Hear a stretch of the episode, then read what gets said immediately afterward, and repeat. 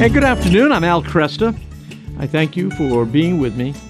It's my great pleasure to welcome uh, to the air once again Dr. Matthew Bunson, uh, who is executive director, exec, excuse me, executive editor in Washington bureau chief for EWTN News. He's also a senior fellow at the St. Paul Center for Biblical Theology. Uh, are you you're doing daily newsy things right now, Matthew? So your your book titles are not as numerous as they once were. You're not churning right. them out, yeah. But you've got over 50 books in print, um, and um, uh, including the first English language biography of Pope Francis. And um, Well, do you and, like? uh, under the heading of uh, shameless plugs, I'm also uh, working on a documentary series for EWTN on Oh. the Doctors of the Church. oh, very good, very good. I, I'm just curious. Do you do you like daily news stuff better than writing books? Oh, I, well, to be honest, I, it it, um it may sound strange, but uh, I enjoy doing all of it. Yeah. So Yeah. it's sort of I always take the position that it's where God wants me at the moment. I, I know exactly what you mean. I, I get Right. asked questions that, like that too, and yeah, I I'm happiest when I'm convinced I'm where God wants me. right. Yeah. And and having a chance to uh, live through history like we're seeing on a daily basis is uh, it's pretty remarkable. It is. And uh, just to be a part of it to have, in some cases, a, a front row seat to it, Yeah, uh, is, it's a genuine privilege. And then to be able to work on things like the documentary series up too is uh, something. It uh, being able episode by episode to look at the lives and spend time with these doctors of the church. And it's a reminder of my own failure and my own inconspicuous holiness. Um, but uh, a reminder too of how uh, the saints struggle and uh, that they're a great role model for us. yeah, yeah. Very good. Oh, by the way, when is that going to be uh, available? Well, the uh, next episodes, uh, we have a two-part Doctor of Doctors of the Church coming up, and uh, on Augustine, uh, which I'm very excited about. I think that's going to be uh, one of my two of my favorite episodes so far. Yeah. And then from there to Ambrose of Milan, uh, and then Francis de Sales. Nice. Very good. Well, let me let me uh, uh, switch us to the moment, which uh, there's a lot of lot of things popping. Uh, one of them, of course, the the continued discussion of synodality.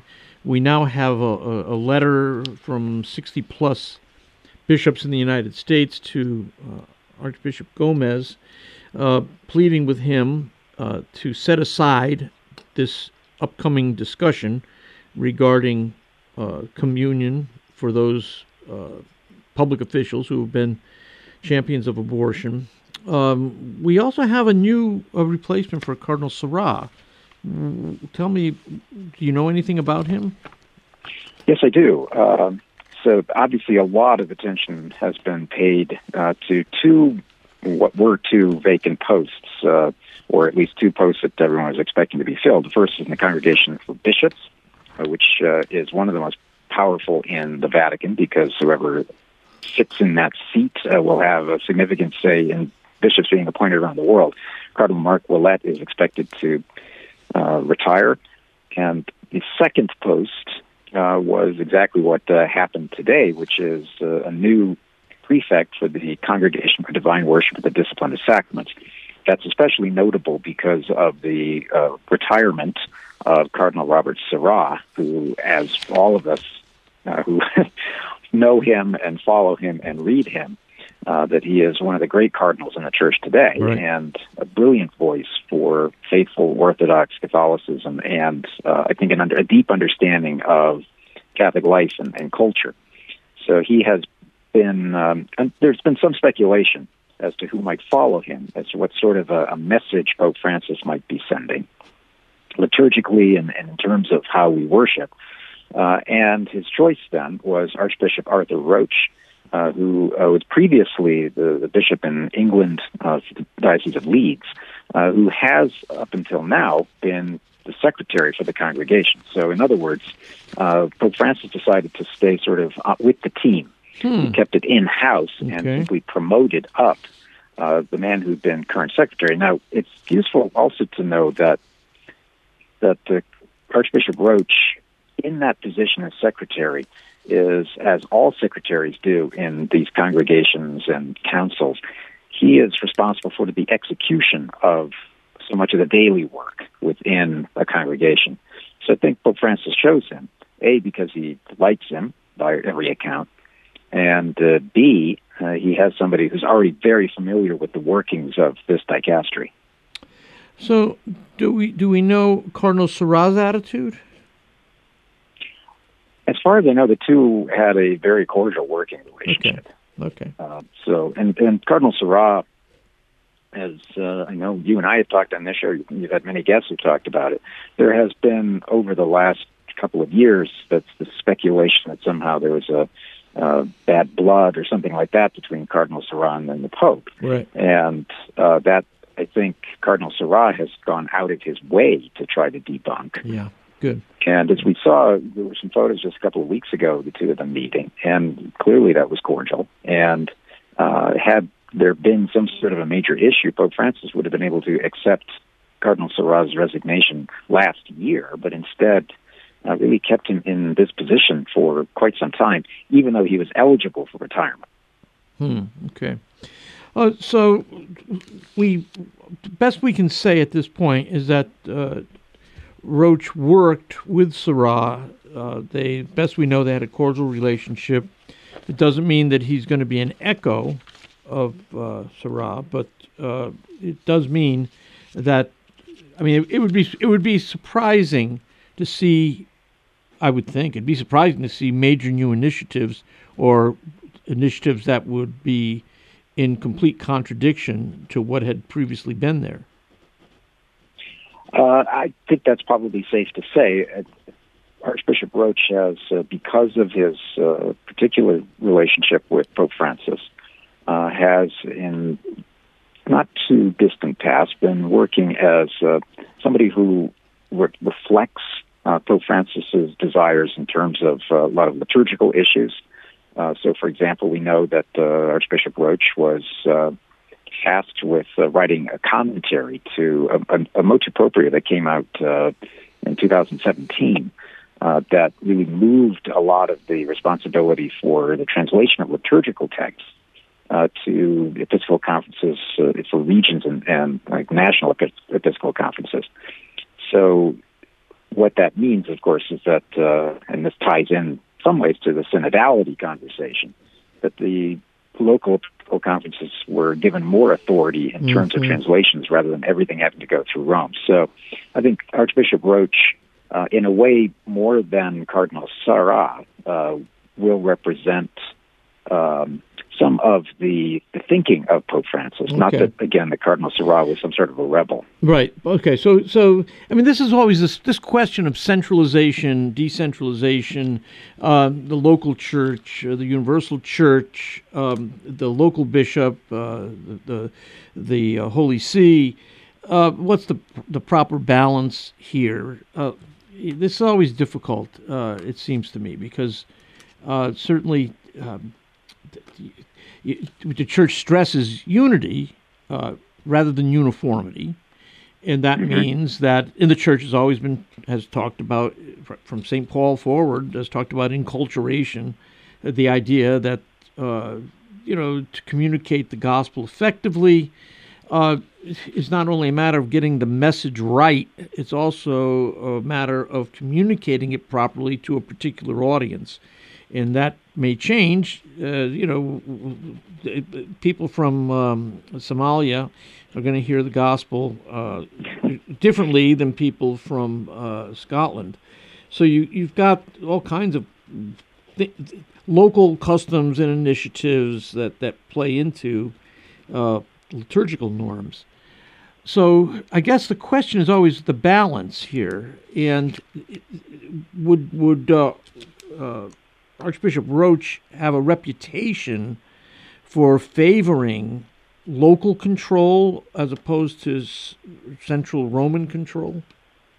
Yeah, I think uh, as somebody who uh, clearly sees himself as a uh, representative of the thinking of Pope Francis, I think his embrace will be uh, that of uh, synodality uh, and I know we're, we're going to talk more about that. Yeah. Mm-hmm. Uh, I think the certain amount of decentralization, as we saw with uh, his authoring of that commentary for the, the motu proprio. Okay. I think he's somebody that Pope Francis uh, wants in this position uh, to carry forward Mm-hmm. uh, on the liturgical side a lot of that. Now, what that would mean in practical terms uh, is loosening up some of the direct Roman control over some liturgical practices and other things. Uh, having said that, uh, I think we'll see also some changes potentially with the, a couple of the other appointments uh, that were also made around the same time, because this is getting slightly into the inside baseball here, but with his promotion, uh, Archbishop Roche's departure from his position as secretary opened up that position as well. Uh, and that then was filled uh, with uh, an Italian bishop by the name of Vittorio Francesco Viola uh, as the new secretary. And then a new undersecretary was appointed as well, who's a, a Spaniard. Okay. Uh, so we're seeing right from, while the top remains uh, with somebody who has long experience here, we're seeing a number of changes and appointments within the structure of that leadership. Okay. And uh, that, I think, we're going to have to see what happens. Bishop Okay. Viola is, uh, is a member of the Franciscans. Okay. Uh, he was a custodian of the uh, Papal Basilica of St. Mary of the Angels in Assisi, and uh, and he's also head of uh, Assisi Caritas. okay. And, um, uh, how about uh, the, the Spanish Monsignor uh, uh, Marcius? Yes, uh, well, he's uh, he's worked uh, within the congregation itself for a couple of years, Okay. Uh, but notably, he holds a doctorate in liturgy from the Sant'Anselmo in Rome. So he is clearly well trained Yeah. uh, yeah. in the area of liturgy. So again, those three, uh, Roche, and now Viola, uh, and now the Spaniard, uh, Garcia Macías, all of them have experience with working within this congregation. So this isn't going to be some sort of a sudden arrival of people who have not worked here before. Okay. Uh, when you look at the three together, is there any way of reading the tea leaves on this? Uh, what the future Yeah, I, holds? well, I think it's very it's very European, Yeah. uh, and I think uh, they're going to be very obedient to the vision that Pope Francis has. okay. Uh, Matthew, can you stay with me for another segment? Absolutely. Very good. Dr. Matthew Bunson, my guest. Uh, this is our weekly look at uh, church news, what, what's actually going on institutionally. And uh, we want to come back and talk about this topic of synodality and what's at stake. There are lots of great ways to stay connected with Ave Maria Radio, like our poll of the week. This week, we want to know Has your diocese removed the general dispensation from yet? Let us know now at AveMariaRadio.net. Scroll down on the homepage and click on Poll of the Week. Talking about the things that matter most. You're listening to Kresta in the afternoon.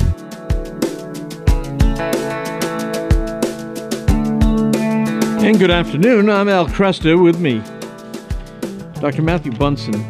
Let's switch the conversation to the what is being called the upcoming Vatican Synod on synodality, which will be a multi-year global process, and uh, under this large umbrella of synodality, we'll also go back to look at the ongoing national synod in Germany. Now, synodality uh, is one of those really t- terrible words that you wonder why. It, it's most people don't know what a synod is in the first place. It's not what we use. It's not the way we describe uh, how we conduct our gatherings, and we don't talk in terms of synods. It's an older word. I mean, Microsoft spell check doesn't even have a correction for synodality. Um, so this is this is a kind of a specialized term that's coming out of you might call it ecclesiastical English. Um, let, let's, what is a synod? Let's start with that. Right. Well, a a synod, uh, uh, just in the broadest possible sense, uh, is uh, a gathering. It's a, a council. Uh, it's uh, often used. The term, though, uh, synodality, is used as a, a kind of um, discernment and collaboration. Uh, but you made a very important point, Al, and that is uh, prior to really the pontificate of Pope Francis, the term synod uh, and the, term synodality in particular were largely unheard of. Right. And it, not, it doesn't mean that they didn't exist and that he doesn't have uh, theological foundation for utilizing the concepts and other things. But as you say, this is a, we tended to be a much more conciliar uh, type of an approach to things. Yeah. As we saw with the Second Vatican Council. Uh, now, you can say that uh, this, once the Second Vatican Council wanted to establish, and then Pope Paul VI did establish, uh, the the synod of bishops. I think we embarked on a process that uh, inevitably, in some ways, led us here. The is the point this ga- this emphasis on synodality, this uh, gathering together, has been called uh, an ecclesial adventure by Cardinal Mario Grech. Um, mm-hmm. Since we are all connected, uh, I assume he means all members of the body of Christ here. Since we are all connected, the contribution of everyone is precious in this process of mutual listening to the Holy Spirit. Now, there's two ways of hearing this. Right. Uh, one of them is to hear it as a way of asking all of us, lay, ordained, religious, to be responsible disciples of Christ and to, um, you know, live uh, in the light as He is in the light, to uh, live in the power of the Holy Spirit, to be filled with the Spirit, all of that. And mm-hmm. nobody who can argue with that, right? That's fine. Right. But it can also mean that none of us is privileged when it comes to the establishment of authoritative doctrine. And I've noticed some of these people will appeal to 1 John 2:27 where uh, we hear about uh, an anointing which uh, Christians have received and that uh, having received this an- anointing no one you have no need of a teacher because this anointing that you've received concerning all things is true. Now, it, there's an irony here, of course, because, of course, John can't possibly mean by that that if you receive the anointing, you have no need of a teacher, because that would also right. mean you have no need of getting a letter from an apostle either. you, know, right. you got the anointing, I don't need the apostle. So, but but I've heard it used this way that somehow the laity must be consulted now uh, on this on areas of doctrine, and the appeal is to uh, again John Henry Newman and his discussion of the uh, sense of the faithful. Can you clarify, clarify it, I mean, to the degree that you can, can you clarify where this this ecclesial adventure is supposed? Somebody somebody has an intention for this. I simply don't believe that uh, it's it's open game here. I mean, where's this going? Well, there are a couple of uh, uh, models that we can look at uh, in this pontificate. Uh, and in some ways, we can go back, as I was just mentioning, to the very start of the Synod of Bishops back in the, in the 1960s, the 1970s. Uh, and as a as a process of collegiality among the bishops, as a process of collaboration to deal with the issues that are facing the church. Yeah. Uh, the Synod of Bishops has been the go-to mechanism and process for Francis. Uh, we see the elevation of its importance uh, in the number of synods he's had, the topics that he's chosen. Now I think he's using the synod, which has been reconstructed in a lot of ways and how it functions. Uh, and I think he sees in Cardinal Mario Grech uh, from Malta uh, as the guy to do it uh, going forward. Uh, that this is the process he wants in place, and that means um, this bringing together of all the different viewpoints. Uh, Francis stresses this idea of walking together in a process, and we've seen how that has played out, in particular, in, in two things: the the synod on the family, the two that were there, the in 2014 and 2015, that led, of course, very controversially to Amoris Laetitia mm-hmm. and then to the Amazonian Synod, uh, which didn't have the full weight of the regular ordinary synod, but this is something that was focused on Amazonia. But nevertheless have the same characteristics in which there seemed to be this endless back and forth where everything seemed for a while to be on the table. Uh, if we go back to the, the synods on the family, uh, topics that would have been unthinkable were open, communion to the divorced, for example, and remarried. Uh, and in Amazonia, you had uh, in the final document itself certain proposals uh, that uh, Pope Francis ultimately did not accept. So we can see that Francis wants this process of discussion and collaboration and, and everyone walking together. But at the end of the day, he's the one, as is his right, but as is particularly the case with Francis, he is the one who decides what goes and what stays in that process. So it's this interesting balance of allowing all the sides to be heard with himself in the middle, always maintaining the center of gravity. But this becomes, I mean, uh, I mean, if this process is being opened up to laity, um, is this going to be opened up? I guess the question that people like myself have mm-hmm. who speaks for the church? Do when well, this is all said and done, what will, will we have a, a, congregational model of uh, church leadership here rather than an episcopal?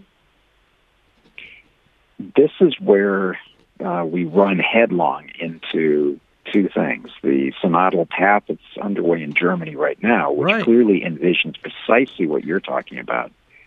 And now this reconfigured uh, process of work for what was supposed to be the uh, Synod on Synodality. And uh, it's hard to say that without a smile.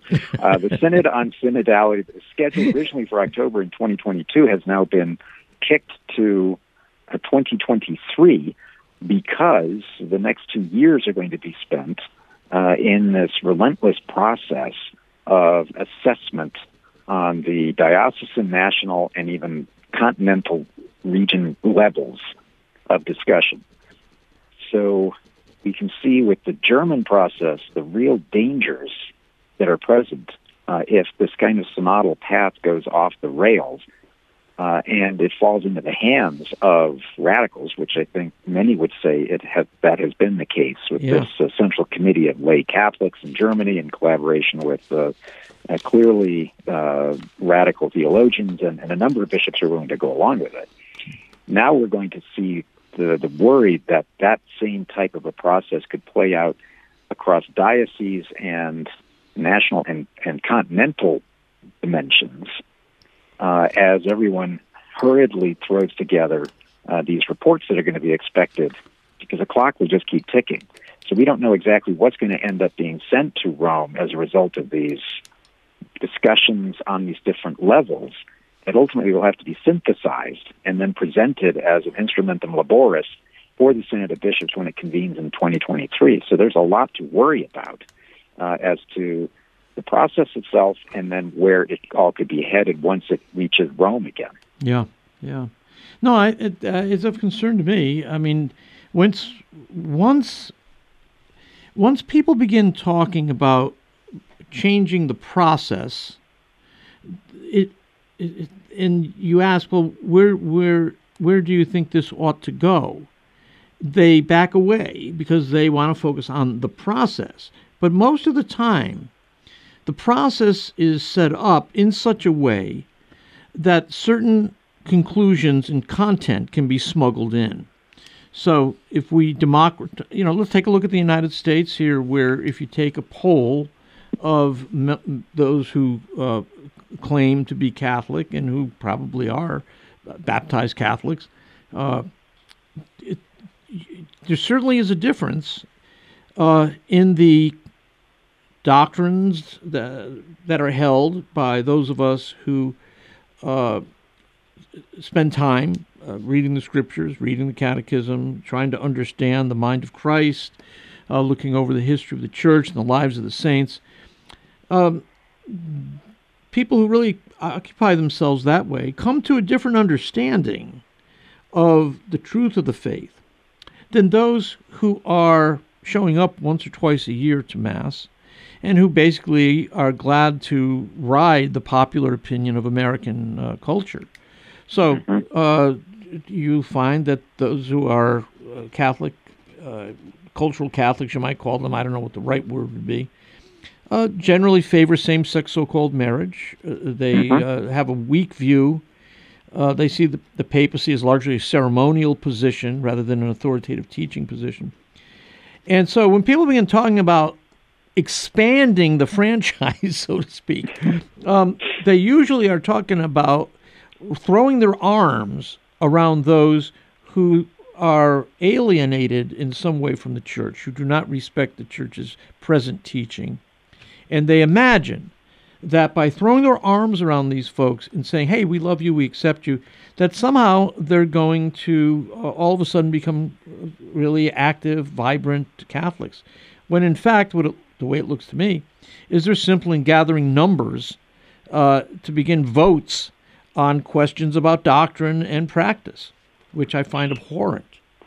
Well, exactly. And uh, this model uh, has, for this ecclesiological, ecclesiastical model, uh, has existed for quite some time in, in the shape of the mainline Protestant churches. Yeah, yeah. And uh, certainly from the Anglican model, we have seen that with uh, the depressing and lamentable results of having exactly the opposite result of the one that was promised, uh, rather than bringing this Pentecost, this moment of new Pentecost and, and vibrant and everything else. In fact, the numbers just keep declining. Yeah, yeah, that's exactly. It's very ineffective in reaching people with the gospel. Well, we could talk about this much more, but I think we're going to have this topic with us for a while. I, when it first came up, I thought it was going to, was just going to bubble away, you know. But I, it looks as though this is really part of the Holy Father's uh, agenda. He, he wants to move in this direction. So, Matthew, we'll talk again soon. Thank you so much. God bless.